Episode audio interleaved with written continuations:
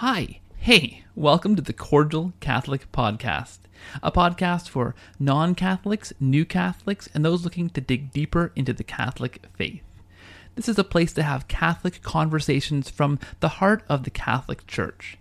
I'm K. Albert Little. I'm an evangelical convert to Catholicism, and as I was making my way into the Catholic Church, if there's one thing I noticed and realized, it was how poorly I understood the Catholic faith. My goal here is to fill that gap by having conversations with actual Catholics about Catholic topics. So, our information is from first hand sources, from the Church herself. This episode is a simply fantastic one. I can't tell you how excited I was to have this guest on the podcast. It's Dr. Lawrence Feingold. We're talking about typology and the Catholic Church in the Old Testament. Is the Catholic Church prefigured in the Old Testament as a one holy apostolic church? Does that exist? Is that something that the Old Testament points towards? Or is the church meant to be understood as this invisible collection of believers, as I understood as an evangelical? Dr. Feingold is simply fantastic on this topic. He goes into so much detail that I really think, and I mentioned this in the interview, you'll have to rewind and re listen to this interview a few times. It's incredible. And I have to say again how blessed I feel to be able to have these conversations. I truly spent the entire day thinking and preparing for this interview and pinching myself because I thought I was dreaming. I mean, Lawrence Feingold, fantastic. And I do want to thank my patrons for allowing me to do this incredible work through their generous support of the show, for helping to keep the lights on and the show running, helping to pay for our hosting fees and all those important things that keep this podcast possible. I want to thank a new patron this week, James S. Thank you, James S., so much for enabling this podcast to be possible. Guys, I really appreciate it. Thank you for listening. Thank you for praying for the show. Thank you for fasting and all of your support. If you'd like to financially support this podcast, please visit patreon.com slash cordial catholic and even $1 a month helps to keep this podcast running. Thank you so much, guys, for all your support. I do truly feel so blessed to be able to sit down and have these conversations with Catholic thinkers. I mean, guys, Lawrence Feingold, really.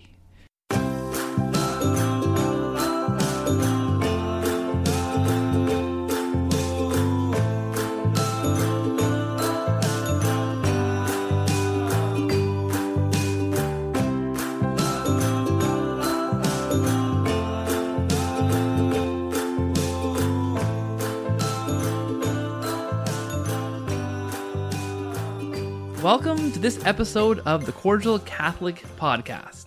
I've got to say, I have been pinching myself all day to make sure that I am not dreaming, because today's guest is a bit of a dream for me. This is a bit exciting.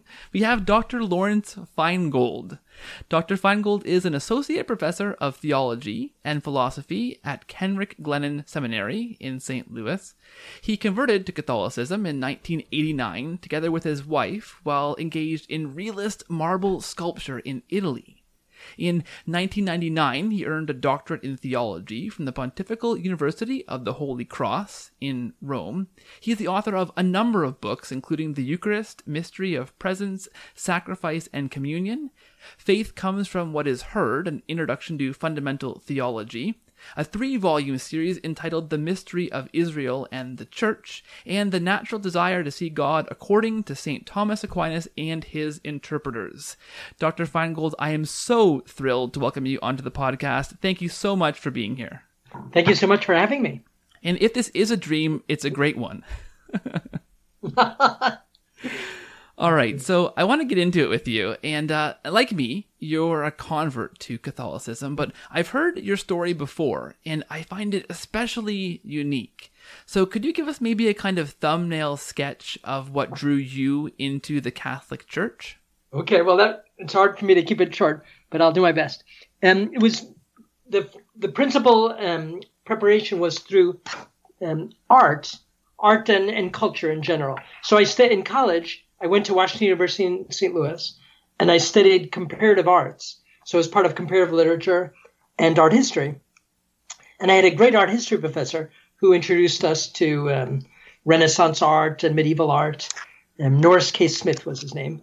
And he taught us to look at works of art to, um, with an eye out for the world view that was animating them, the convictions about the meaning of life, about God, man, and the world that underlie them, and to put to um, to keep that together with um, the beauty of the work of art. And the idea, maybe unspoken, was that truth and beauty go together. So if something is profoundly beautiful, it's reasonable to think that there's a truth to that worldview that animates it. And he didn't say it quite as clearly as that, but that's what I took away from his course. And um, so my wife and I um, spent a year in Germany, junior year abroad, and we had the opportunity to travel throughout Europe and see all Gothic cathedrals, Chartres and Notre Dame, and um, go to Italy, um, Rome and Florence and Venice. Um, and then later, after um, after we graduated, studied art history, and then I wanted to do stone sculpture, and so we ended up living in Italy for three years in Tuscany. And so we were constantly in churches looking at Christian art, but we would leave when there would be a mass. Um, but that was all a great preparation for the faith. And I was aware, so I was raised an atheist. And so I was brought up with no, my dad's Jewish, but Jewish atheist. My mom was a fallen away Protestant. And uh, my wife was um, Jewish, but she had also fallen away from the practice of her faith, college. And, and I'd actually never prayed in my life. And um, so I was aware that it was there was an incoherence between my admiration for Christian culture and this religious culture and my not asking the truth question about it. And it really hit me one time in um, in St. Peter's in um, the Sistine Chapel, looking at the the Last Judgment of Michelangelo and and thinking, um, what would Michelangelo think about our admiration for it aesthetically as a you know as a work of art, without asking, is there a judgment and and where will I stand? Hmm. So that kind of I knew that that was incoherent. Um, and then the second thing was, well, the most important thing was that my wife at this point got pregnant. We had been married seven years, and um, and during the pregnancy, it was apparent to me that I, I didn't have a conviction and a worldview to pass on to him and to our child. That was disturbing. Um, and then more approximately, um, about two six months into the pregnancy, my wife had this very severe anxiety about about the child and um, and one day she said she didn't want to live, and that was actually the the moment of grace uh, waking me up from. So I kind of naively assumed that we could fulfill one another um, through our own love and so forth. But in the face of this difficulty, I, on the one hand, I wanted to run away from it, and then I could see I, I simply was not able to to love her in such a way that filled her need to be loved or anything close. And then it hit me, but there must be someone who can and does. Otherwise, um, life wouldn't make sense. Um, and so um, it hit me that I also had to pray and ask to to be able to love her better. So that was the, the beginning. So I the next day I went, I got in a train to go to Florence. To, that I pray in the Duomo, and on the way, I started to pray, teach me to love and to be a light unto others. Um, and that clearly wasn't from me, right? So we, we call that the inspiration of the Holy Spirit, which I didn't know too much about at that moment. but, um, and then after making that prayer, I felt the words of um, baptism of Christ, you are my son, in whom I'm well pleased.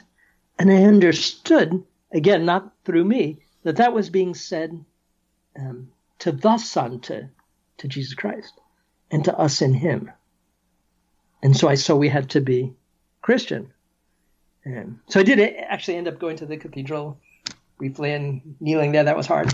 And then coming back. And so then um, explained this to my wife, and we had a kind of um, back and forth and tug of war. But she, she also she wanted to believe in in God and in love and in meaning, but she didn't want to believe irrationally. And so, um, about a week or 10 days later, we ended up um, going to our local parish um, in Florence, um, and sorry, in Tuscany where we lived. beautiful Romanesque church, and it was the fourth Sunday of Easter, Good Shepherd Sunday, um, Vocation Sunday, and um, so we were just going to go to pray first and then leave. But our landlady came in, and so we ended up staying, and it was very moving for us, um, for both of us. Um, and so that, so that was the beginning. Um, we ended up, oddly enough, getting baptized in the Anglican Church in Florence. it seemed like the Anglican Church was an easier step, especially with regard to the social. So I was raised in a very liberal household, and um, so the Anglican Church positions were less challenging on that score. And then I was also thinking, is such a powerful conversion experience about. I knew that you could be a married priest, but in any case, um, I had misgivings about it because I really fall in love with Catholic culture. St. Francis of Assisi and the, the, the, Middle Ages and the Renaissance. And, and so it was totally incoherent um, um, joining the Anglican Church. Um, but in any case, I didn't fully realize it until a couple months after we were baptized. I started reading. Uh, we were members of um, the British Library in Florence, so I, I would browse, and um, this the Newman a Newman reader just kind of called out from the shelf, um, a reader, John Henry Newman, and um, I fell in love with that. It just spoke to me, and so um, um, I read his autobiography, Apologia Pro Vita Sua, and his introduction uh, essay on the development of Christian doctrine. Um, the next few weeks or month, and um, it seemed clear that we should enter the Catholic Church. So we went through RCIA. Um, so we um, started RCIA three months after we were baptized. Um, this is 19, yeah, 1988, December. And we um, entered the Catholic Church on March 25th, 1989. so that's our the thumbnail sketch. And then I wanted to study theology after that. So we ended up um, going back to Rome because we already knew Italian. And I studied in, in Rome for eight years at um, um, the University of the Holy Cross. Mm-hmm. Oh, that's such a fantastic story. Thank you for sharing even that sketch uh, for us. It's such a, I mean, two things that I think of in hearing that. Um, you know, the the first is the the medieval Catholic Church is often something that is I don't want to say abhorrent, but would push people away from the Catholic Church. I'm thinking of, of the Reformation and the Reformers and the medieval Catholic Church. That part of history kind of gets a bad rap sometimes, but but that's what in a sense the art and the beauty and the culture of that time drew you into the church. That's pretty interesting. I mean chartres cathedral what do you how can you explain it? I mean it's it where where does this come from? What makes this possible? Right? The gothic cathedral so many things. Um, that was kind of what hit us first was um, that's the beauty of of the visual arts is that they're visual and you don't need to know um, that much history to be um, captured by them. Mm-hmm. Yeah. yeah, and so, the, but then lives of the saints, Saint Francis, and we didn't know too many saints. He was the principal one that we knew actually. um, but um, something um, Christendom, um, obviously, um, living in Italy today, it's interesting because you see Christendom all around you, even though um, the era is, is, long past. In other words, you see the signs of what a, a vital Christian culture could produce, right? In the arts and uh, yeah. Anyway, so that's what spoke to us. Yeah, that's so that's so remarkable. I I find that journey through the beauty and art. And I guess the other thing I wanted to mention was how profound the impact of this one teacher that you had, this this art teacher who taught you to seek out the, the truth in the beauty. What a profound impact that one person had and has had on your entire life, right? Yeah. Right? Yeah, it's, it's remarkable. So often, I mean, this gives um, courage, I think, to teachers because so often we don't see the results. Right? We plant teachers plant seeds, and so I never told that professor the impact that he had, and he's passed away a long time ago, and never knew. Um, and so it's often that way, I think, in life that um, um, God hides from us um, some of the um, what what grows up from the seeds that um, that get planted. Hmm. Yeah, and I think of a friend of mine who's a science teacher who he's a he's a Christian teaching in a public school, but he he presents science. You know, he he instills that sense of wonder that I feel like you had instilled in you by this art professor. He tries uh-huh. if a kid asks, "Well, where did this part of thing science come from. You know, if if you're a true if you're a true scientist, if you're going to be honest about science is, you get to a point where you can you say, "Oh, I don't know. We have all these theories. This this thing, this Big Bang bang, but what what made the bang bang?" Right? You get to yeah. a point in science when you have an opportunity to instill that wonder. And I think of this friend of mine who spends his days trying to instill that wonder in these kids. Yeah. Uh, that that search for truth in the beauty of science. Yeah. Yeah, no, that's it, educate the secret it seems to be of teaching is to to communicate wonder. I mean, that's the first thing. Um, this this professor that I had, so he was a, a Calvinist, um, and and he one time he said, you know, I'm a professor. That means that I need to profess something. If I'm just simply giving you facts, then I'm falling short of my calling hmm. to profess a conviction. Um, and the, the, very first day of class, um, I, re- I still remember that. This is a long time ago, 1977. um, he um, he put up two slides: a Rembrandt portrait of a man named Jan Six, and then a, um, a 20th century abstract expressionist work by um, de Kooning called Woman Number Four or Woman Number Six. I can't remember. And um, kind of dehumanized, trampled um, the sound and the fury, but um, kind of without human dignity. And he asked us if we were on our deathbed, which of those two images would we want to contemplate? And right, a bunch you have 218 year olds in this lecture hall who've never thought about their deathbed. and uh, yeah, so that was a first seat. Yeah, that's pretty interesting. Wow. Okay, so I want you to take us into the Old Testament, and I want to talk about how certain aspects of Catholicism and the Church herself were maybe prefigured in some of the books of the Old Testament through what we call the study of typology. But first, can you talk to us about what typology is and how we know that it's a valid way to read the Bible to begin with?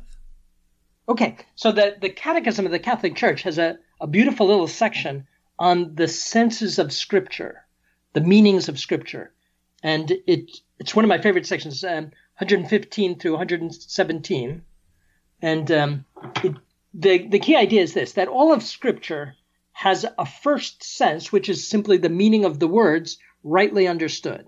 Right? So every text um, communicates through the through its words, and you have to rightly understand those words. And we call that this might be a little confusing the literal sense, um, but we don't mean literalistic and we mean the meaning of the words according to the intention of the author, in this case, the human author and the divine author. Um, what those words are trying to communicate. But those words communicate, above all in the Bible, events. And so the, the Bible is largely telling us salvation history. So it's narrating a history, or a, a magnificent story, right? Starting with creation, and then we get Abraham, Isaac, and Jacob, and so events are being narrated by words. But then we can ask, well, those events, do they also, can they also have a meaning?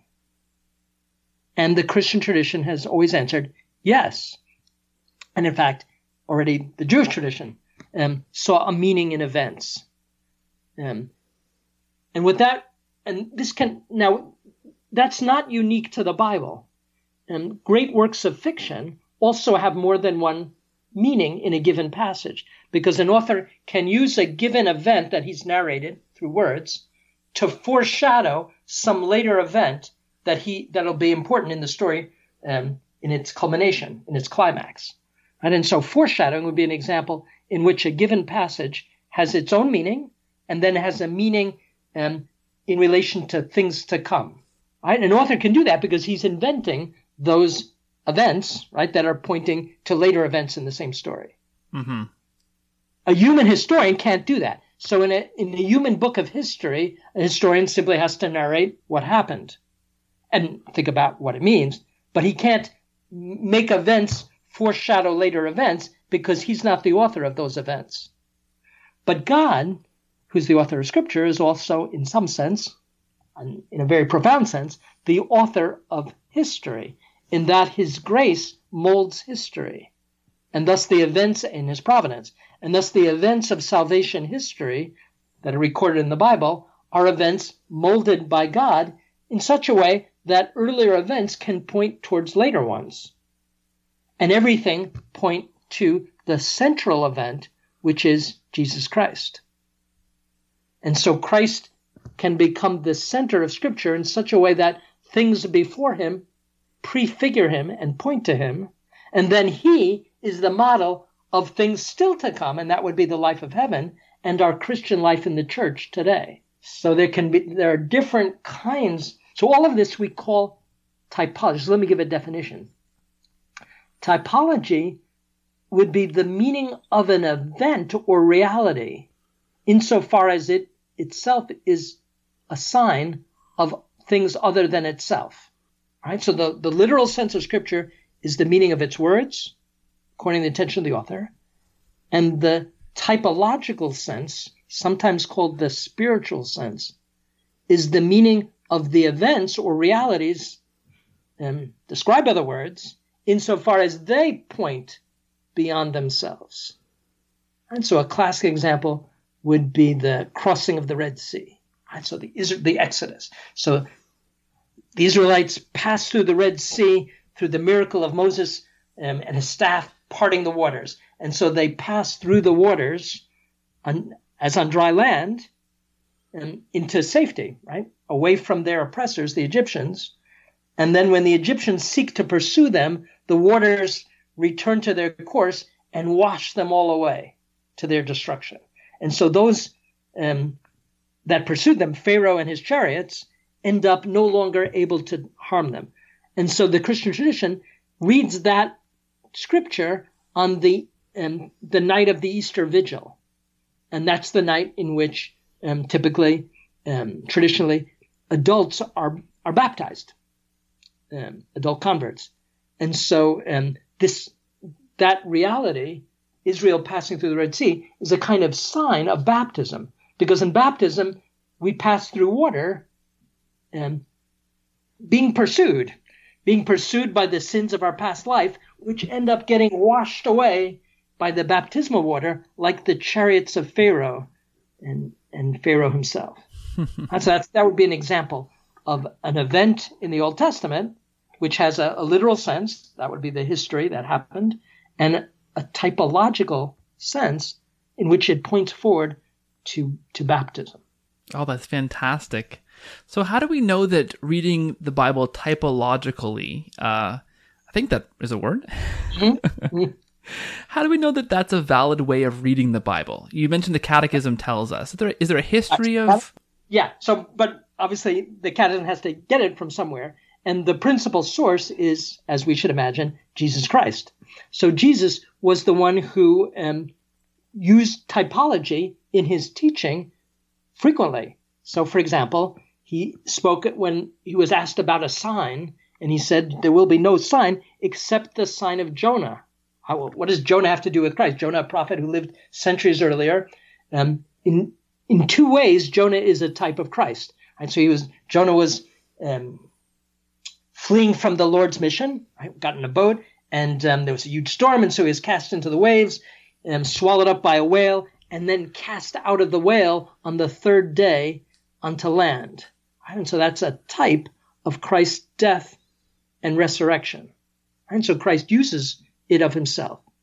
But then there's a second part to the story where Jonah goes after that to Nineveh and um, makes the prophecy that the city will be destroyed unless they repent. And miraculously, they repent um, at his preaching and are not destroyed. Right? And that's a type, Jesus says, of also of um, the conversion of the Gentiles that happens not through Jesus himself, but through his apostles. Um, and so that, that would be an, an, example in Jesus' preaching. And he does it frequently. He spoke of the bronze serpent in the desert um, as a type of his cross. So the bronze, those who were bitten by serpents in the desert because they grumbled and murmured about um, leaving behind the flesh pots of Egypt, um, Moses made a bronze serpent, brazen serpent, and lifted it up, and those who gazed upon it were cured of the serpent bite. And so Jesus uses that analogy um, about his own passion and cross, right? That he will be raised up um, like the brazen serpent. Um, but the principal texts are um, at the um, on Easter Sunday. So on Easter Sunday, as he's going to Emmaus with the two disciples, right, who lost faith and are, are grief over the events, and he, he pretends not to know what's going on, and he he, um, he asks them what's occurred and so forth. And so finally, he says, "Ye, of little faith, right? Shouldn't these things have happened because they were foretold in the books of Moses, the prophets, and um, and the writings?" And and so he went on to uncover the scriptures to them. Now we don't have exactly we don't have that discourse. Luke simply tells us that um, he showed to them how um, his passion, death, and resurrection was prefigured in the books of Moses and the prophets. All right, in the prophets there are prophecies, but in the books of Moses there aren't direct prophecies of Christ's passion and resurrection. But there are many types or figures of them. Right? And so Jesus, we could say on Easter Sunday, inaugurated the Christian way of reading the Old Testament. It doesn't take away from the literal sense, it presupposes it. But on top of that, it sees a deeper meaning um, that centers on Jesus Christ as the central content of all of God's revelation. All right, so that would be um, the but it's it's even in the prophets. So the prophets speak um, Isaiah, um, Jeremiah, Ezekiel. They speak of the future um, Messiah and redemption in terms of a new Exodus. So in order to speak about what the Messiah will do when he comes, they use the images of the Exodus. Um, and so there'll be a new Moses, a new David, a new um, liberation, a new ingathering. Right? And so that we can see already the Old Testament reads its own events typologically. Yeah, that's really fascinating. Yeah. And then that's, that's the principle. Scripture is the principal source, but it's also in the church's liturgy everywhere. So just even simply in in Sunday Mass, we get generally a reading from the Old Testament and um, and then um, from the new from the Gospels, and there generally is some connection between the readings, such that the Old Testament is prefiguring what we get realized in the New very often. Scott Hahn tells a, a story about that that he was doing um, research into um, um, Matthew 16, where where um, Peter is promised the keys of the kingdom, and um, in, there's a passage in the Old Testament in Isaiah where it speaks of the keys of the city of David being given to the um, the prime minister, as it were. And so Scott Hahn had thought, ah, I discovered this typology, and he goes to mass, and the, um, the text of Isaiah was the first reading, and the gospel was Matthew 16. And he's obviously, yeah, we don't invent them, we just um, come to recognize them, and the liturgy is the principal way that the Catholic faithful are um, um, introduced to the this we could say this providential governance of history that everything points to Christ and then Christ points the way to the Christian life and the last things. Hmm. That's really interesting and I hadn't thought of that before to be honest how the the liturgy at least presents this typological reading of the Bible as kind of the normative way of reading it. Mm-hmm. Yeah. Yeah, and the fathers are full of it. Um, and um, the best example is probably the Easter Vigil. Right? So in the Easter Vigil, I mean, usually some of the readings are skipped because it's very long, but there are eight Old Testament readings, um, all of them giving different kinds of types of baptism and confirmation. Yeah, so starting with creation, crossing of the Red Sea, um, those are the principal ones. But um, the Noah's Ark is another type. Um, right, the scripture is full of it. I do want to specifically get into how, how the, the church is prefigured typologically, but maybe could you briefly talk about some other aspects of our Catholic faith? You mentioned a few here, and you just mentioned baptism and confirmation too. But could you mention a couple of examples of aspects of our faith life that we can see as types from the Old Testament? Maybe the Eucharist is the best example. But um, actually, let me start with Jesus Christ. The scripture will there will be the greatest number of types for those things that are most important in the fullness of God's plan, right? So that just as a novelist is going to prepare for what's the climax, the most important themes by foreshadowing, so so God does in Scripture, and so the reality that the, there are most types of are clearly the incarnation, um, and so we find, I mean, Moses is a clear type of of Christ, right? and there's um, so Moses leads the people out of exile into liberation. Christ um, delivers us not from physical enemies, right, but from Satan, death, and sin, and alienation from God. Right, so that would be um, David, a type of Christ, right? So David liberating the people, ruling them, making the um, a united empire of the um, of the old covenant of Israel, and Christ the King, but a different, a more universal King, a King of the universe, um, a king who doesn't conquer by sword. And so the type and the reality are not on the same level. And so the, the type prefigures a reality that exists on a, on a, higher, a different level. There are many types of Mary. So in the Old Testament, our first type would be Sarah. Right? Sarah, who is barren and too old, and yet is promised um, a son who will have offspring greater than uncountable. Um, yeah, I'm sorry. Before that, um, um, so Sarah, um, even though she laughs at first, right, is a type of of Mary in that regard. And before that, Eve is a type, a type here by opposition. Right? So Eve, disbelieving, wins death for us. Disbelieving God, believing the fallen angel, brings about death and the, the heritage of original sin. Mary believing God and believing the angel and so forth, bringing about life. And so that would be um, some of the most obvious examples. The Eucharist, um, likewise, is um, at the center of God's plans. And so there are so many figures of the Eucharist. Um, maybe um, a first obvious one being the manna in the wilderness. And so the Israelites are wandering in the desert and there's no food. And so God provides for them a food that doesn't come from below, isn't the fruit of human labor, but comes from above, like dew. And you can't uh, have dominion over it. You get just, no matter how much you gather, you get the right amount. And the right amount just for that day and for the Sabbath. But um, and so it's a type of the Eucharist as a nourishment that comes from above. That isn't, that we don't have dominion over. And even the name of it, manna meaning in Hebrew, what's that? um, and the Eucharist being um, the most mysterious reality, right? Something that even though yeah, I teach a course and I've written a book on it, but at the end of the day, I have to say, what's that? uh, manna. Um, just like all the rest of the people.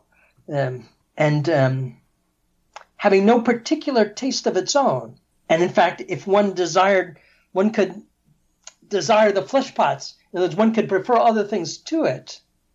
Um, but for those who are rightly disposed, it was like honey. Um, and so the Eucharist, likewise, it it feeds us with supernatural life, but we have to be rightly disposed to profit from it yeah. So those would be some examples of. Um, another is the tree of life at the very in Eden, right? So in Eden, man's first creation, he was made, put in a, a garden, right? So there, I mean, there are tons of typology in Eden. He was Eden being a type of heaven, but not yet heaven. Um, and in the center of the garden, there was, right, there were the two trees. So even the, the tree of knowledge of good and evil is a kind of type. It's a type of our wanting to have dominion over the knowledge of good and evil in the sense of defining for ourselves good and evil rather than receiving it from God because ultimately we I can't define what is good or evil, but that comes from um, the Creator. Um, and so the eating of the tree, we should think, yes, it's something that happened, but at the same time, it's a type of what I do as well wanting to define for myself and determine for myself good and evil. Um, And then in the center of the garden, there was the tree of life, right? And that we should understand as not simply physical life, but the divine life that God wants to share with us, his life. So in the garden, that tree of life was a kind of means of partaking of his life, right? And so the Eucharist, in a very real sense, restores to us that contact with the tree of life. Because in the Eucharist, we receive He who is the life, the way, the truth, and the life. Yeah, that's great. So I guess for me, here's the here's uh, the zinger maybe because okay. a- as a non-denominational evangelical Protestant, I I believed uh, and I was taught that the church was this kind of invisible collection of believers that anyone who believed in Jesus was part of this kind of global network that we called the church with a with the capital C.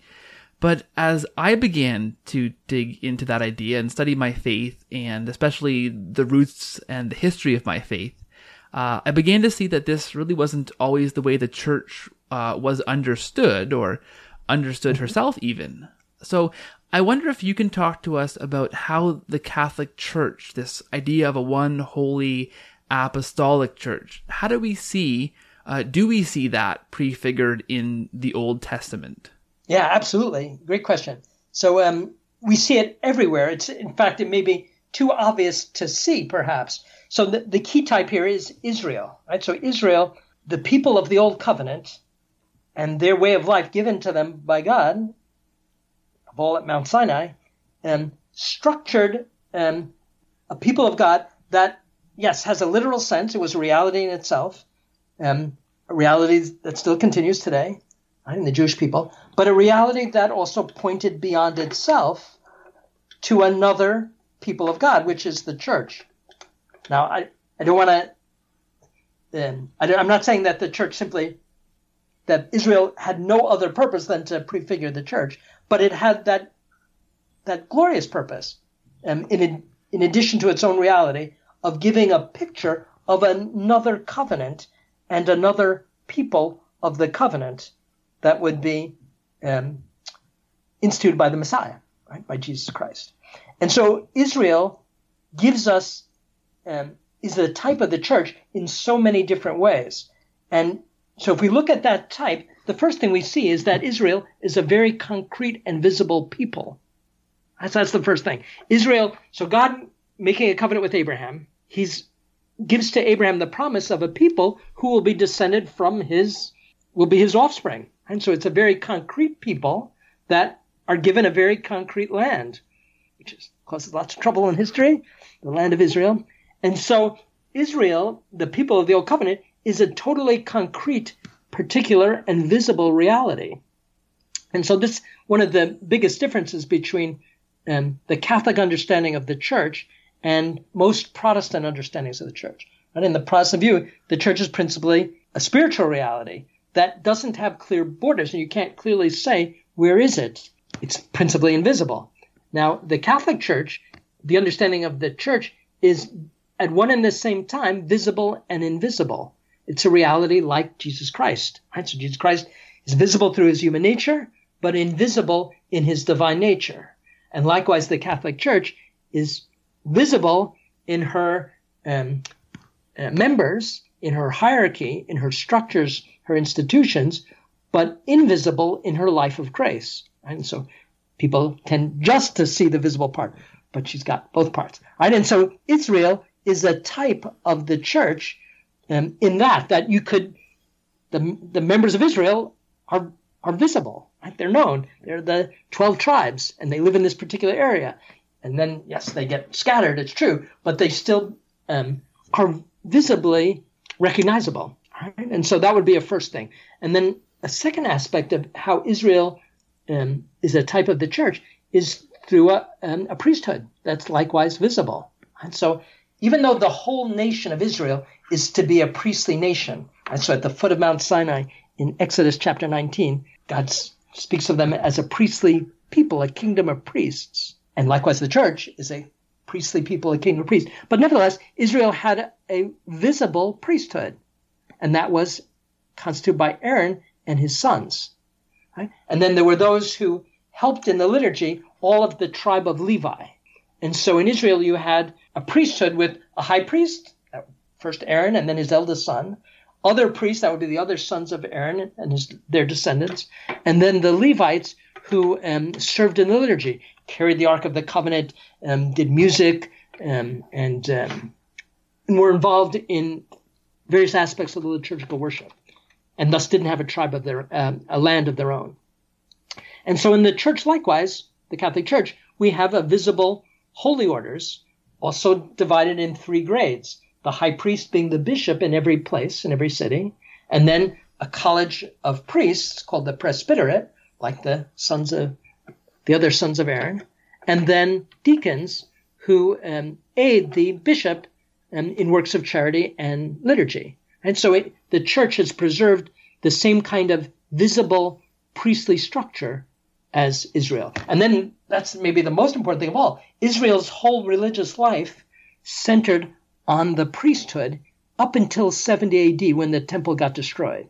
Jewish life has changed since then because, um, according to the, the law of Moses, sacrifice had to be offered in the place where God would dwell with his people. First in the Ark of the Covenant and the tent of meeting, but then um, with Solomon in the temple in Jerusalem. And so all sacrifice had to be um, done there in the temple on the altar of the of the temple. And so Israel was had a, a religious life that centered on the offering of sacrifice. And if you read the Old Testament, I mean, Book of Leviticus, many of us bleep over those parts, but sacrifice has a huge place. And if you can imagine yourself present in Jerusalem, so I just came back from a trip to, to Israel last week, and I was really so much struck by the, the Temple Mount and um, and thinking about the sacrifices that would have been offered there. So take a um, a typical Passover at the time of, of Jesus, you would have had people, it's a pilgrimage feast, people coming from all over Israel, and everyone, every family group, say of 10 or 20, offering a lamb. So if you have, I don't know, 100,000 pilgrims, or probably there were more than that, several hundred thousand pilgrims, that's a lot of lambs being offered.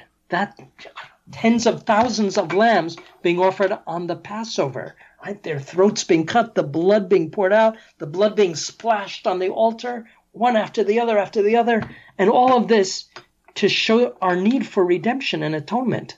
And so Israel is a religion and a, a priestly people in which there's sacrificial offering made to glorify God, to give him thanks, to ask for all our needs, and in particular to ask for the forgiveness of sins and reconciliation with God. Right? And so the church ought to be similar, right? It ought to be modeled on that type. And therefore, the true church ought to be a church with a priesthood and with a priesthood in which sacrifice is offered. Okay, we no longer offer lambs and bulls, got the one perfect sacrifice, and that's Jesus' own offering on Calvary, right? I'm sorry, this is, this is a big subject, but um, the Catholic understanding of the Mass is that it makes present that same sacrifice of Calvary. It's not a new one. It's not an adding to it. It's not taking away from it. It's simply making present the same victim of Calvary on the altar and the same priest, Jesus Christ, who offers himself for us and making us present, as it were, mystically on Calvary so that we can join in the offering of the great and perfect sacrifice.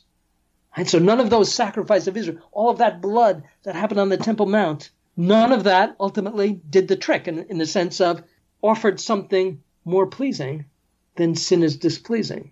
But Jesus Christ on Calvary offered something more pleasing, right? So he offered the perfect sacrifice, more pleasing than all human sin from the beginning of history to the end is displeasing. And he gave that to his church so that we could join in the offering of that one perfect sacrifice. So the true church has to have a, can't can't have less perfect sacrifice in the Old Testament, has to have much more perfect sacrifice. And the one perfect sacrifice is Calvary. And so that, it seems to me, is a key way in which Israel prefigures the Catholic Church, precisely. Obviously, Orthodox and Eastern Orthodox likewise have the Eucharist and the, the perfect sacrifice. Hmm. That's just so fascinating to listen to. That's a fantastic description and an unpacking of that. I really, I really appreciate that, and I think uh, our listeners will just really enjoy. I mean, I'm gonna have to rewind that, listen to that a few times. There's so much information in there. Um, I guess I would wonder. I mean, it's no accident that the church has has these things that were prefigured in the Old Testament. I mean, the church. Is it fair to say that the church saw itself in this way as it began? It, it began to establish its hierarchy and it began to practice the the Eucharist and and the Mass. Did the church? Do we have evidence that the church saw itself as a fulfillment of this type in the Old Testament of Israel? Well, I think I mean the real question is, did Jesus see it that way? And I think that's clear, right? So it's not by accident that he picks twelve apostles, twelve tribes of Israel. So Jesus is clearly making a new Israel that doesn't annul the old one, but is modeled on it Right? So 12 apostles, 12 tribes, and it's those 12 that he has in the upper room when he institutes the, the Eucharist and makes gives tells them those words, do this in memory of me. And so um, yes, clearly from the beginning, there's um, a new priesthood, right? That that Christ has given to his church on the model of the Levitical priesthood, but distinct. Right? The book of the the letter to the Hebrews is maybe the kind of a key text on pointing out the parallel and the difference. So, a new Christ being the eternal high priest of a new priesthood according to the line of Melchizedek. Um, and therefore, a church built. Now, I mean, all, all Christians agree that the church is built on the apostles, but it's in the generally for Protestants, an apostolic kind of authority is a thing of simply the New Testament age and passes away with it. Whereas the Catholic understanding is the way that Jesus patterned the church at its founding is the way it should remain through the centuries. Right? And so there have to be successors to that. And yes, clearly the church understood this from the beginning. We have beautiful, maybe the, the for me, one of the best texts on this line is from St. Irenaeus in the second century, where he speaks about the successors of the apostles, and in particular, the successors of the bishop of Peter, right, who dies in Rome, and therefore the bishops who come after him in Rome as his successors, being a foundation of the church. Obviously, Christ is the the true foundation, right? He's the, the cornerstone. But the apostles also are foundations, and that foundation has to reach us today, and it reaches us through the successors of the apostles. All right, so that would be another aspect of that what we profess in the Creed, one holy Catholic and apostolic, those four adjectives, one holy Catholic and apostolic, are the marks of the church. Right? And so this is a key thing in um, so I had to go through this, wondering, I at the beginning of our conversion, right, we saw that we had to become Christian, but we didn't understand immediately where, right, where is the church instituted by Christ? And that's something that everybody can ask. And so, in effect, we, we, what we're asking is where in the world do we find that church spoken of in the creed that's one holy Catholic and apostolic? Right? And so the we've spoken about the uh, the mark of apostolic, right? built on the successors of the apostles. Um, but then um, the mark of unity is also beautifully prefigured in the Old Covenant. So in the Old Covenant, unity I mean, there were 12 tribes, but they had to worship together. And the great sin of Israel was uh, the northern tribes not wanting to worship where God had appointed in Jerusalem at the temple, right? Want preferring a separation, um, a schism. And so we find that likewise in the history. So it's interesting how there are types not only of positive realities, but also many, many types of negative realities, right? The realities of schism, heresy, division. And, and so the fact that all worship had to be in one place in the Old Testament, the temple, was a way of preserving that unity. All right, in the New Covenant, it's different. There's not one place, right? Their places are wherever there are priests who can um, celebrate the Mass, right? So in the church, we've got that one sacrifice made present in every place. But in order for it to be made present, we need we need a valid priesthood. We need holy orders and we need apostolic succession. But perhaps yeah, another, the mark of Catholicity. So again, it goes together with unity. In Israel, all of the the Jews who lived of all the twelve tribes, they had to come to Jerusalem to the temple, um, and then those who lived in the diaspora, right? So in in Acts chapter two, we see Jews from all over the Jewish world coming to Jerusalem for the feast of Pentecost, um, and so that's a beautiful kind of image of the Catholicity of the church, right? And so it's again not by chance that God on that in Acts 2 worked the miracle of enabling the apostles to speak all of their languages. And so that's a beautiful type of what the church is today. And so the true church is that church that speaks every language, that is present through God's providence in every culture and place, that has that continuity, universal in place, in geography, but also in time, going back from the to the beginning. Um, so universal through the centuries, and then universal in geographically as well. Hmm. Oh, that's great. All right, I have one more question for you, and this one is, mm-hmm. you know, you've so you approached the Catholic faith, you approached Christianity from a place of beauty, and you've you've written a lot on these deeply theological, profound topics, these ideas of types and the Eucharist and Israel, and you're uh, I wonder what you would say to somebody listening who would say, "Well, okay, this is this is great, but why why be Catholic?" How would you answer that question? Because um, well, the first reason, I mean, is is the will of, I mean, the will of God simply, right? So Jesus prays that they may be one as we, as you and I, Father, are one. So in John chapter 17, Jesus' high priestly prayer before he goes to Gethsemane and to his passion. So clearly, it's the will of Jesus expressed in those most poignant terms before he's about to shed his blood for us that the church remain one. So that should be the first reason why we want to be in that one church. All right, many Protestants think that they are, but um, but our I mean, but it's obvious that we are not one in very many ways, right? So we're not one in in three principal ways: faith, worship, and governance. And so that's the sense that the, the fathers understand that unity that Jesus prayed for, that we be one, yes, in love, but also having one faith. And that requires ultimately having an, an ultimate authority in grave disputes about faith. One worship, and that would be having the same sacraments. And then one governance, having the same um, ultimate pastors right? And that would be the successors of the apostles.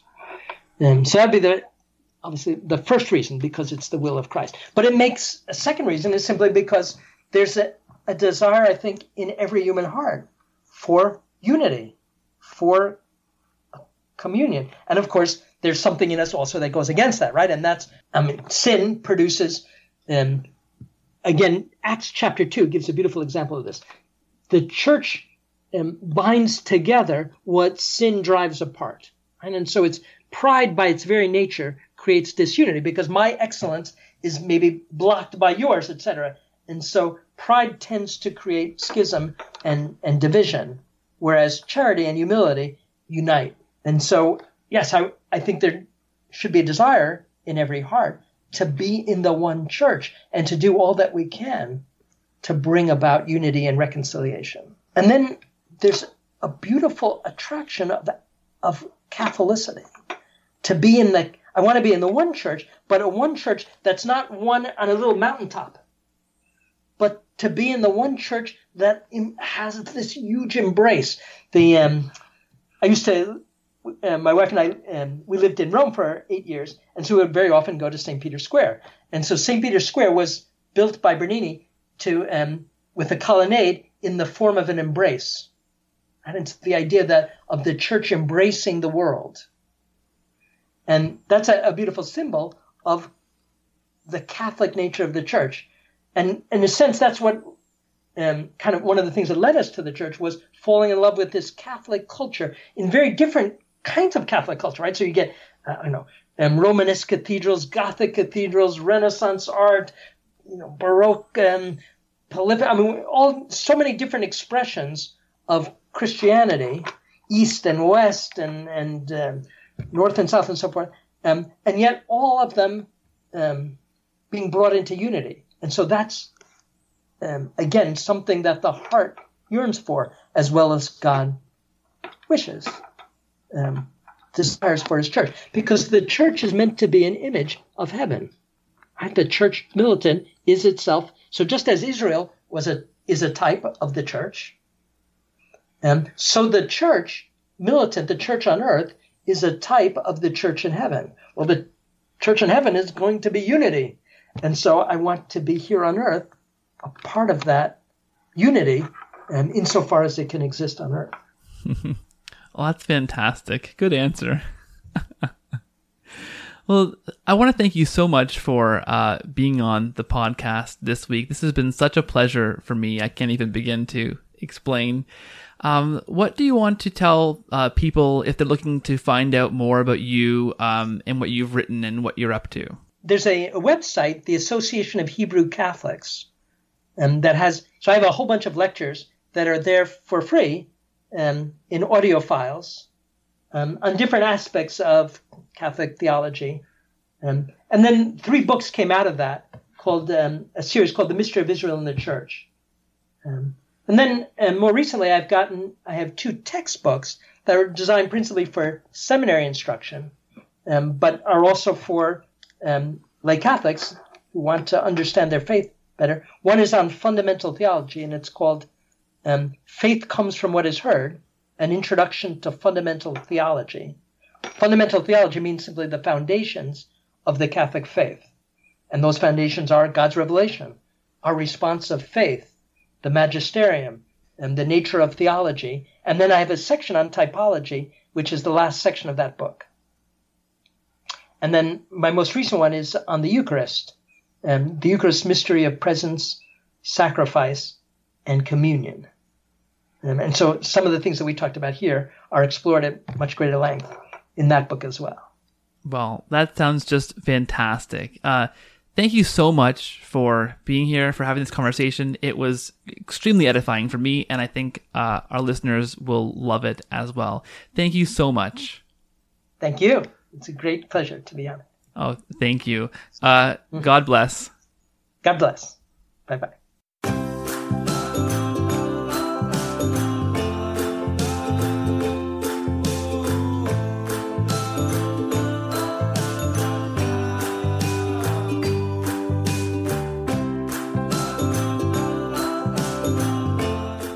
Thank you for listening to this episode of the Cordial Catholic Podcast. Please subscribe to this podcast on Apple Music, Spotify, Stitcher, Last.fm, TuneIn Radio, or wherever else you get your podcasts from. If it's possible on that platform, please also like, rate, and review the podcast especially on platforms like Apple Podcasts. Those reviews go a long way to helping others find the podcast and pushing it up the charts and helping the algorithm to pick out the podcast as an interesting one to share with new people. I really, really appreciate those reviews and those rankings on those platforms. Visit thecordialcatholic.com for show notes and for my blog. Send feedback to cordialcatholic at gmail.com. I'm on Twitter at cordialcatholic, and there is a thriving, growing community on Facebook. Just look for The Cordial Catholic there. Please send me any feedback you have. I love to hear it, and I love building those relationships and carrying on those conversations after the show has ended. Thank you so much for listening. Visit patreon.com slash cordialcatholic if you want to support the show financially. And also thank you for your prayers and your fasting. We'll talk to you next week. Thank you so much, and God bless.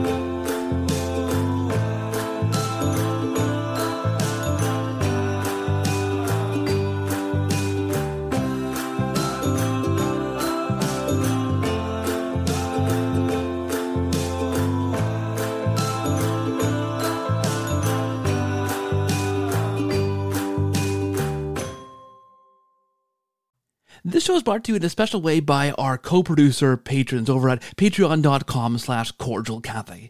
A special thanks to Ellie and Tom, Kelvin and Susan, Stephen, Susanne and Victor, Phil, Noah, Nicole, Michelle, Jordan, Jon, James, Gina, and Aram for your special support at the co-producer tier and making this thing possible. You guys are fantastic. God bless and thanks for your support.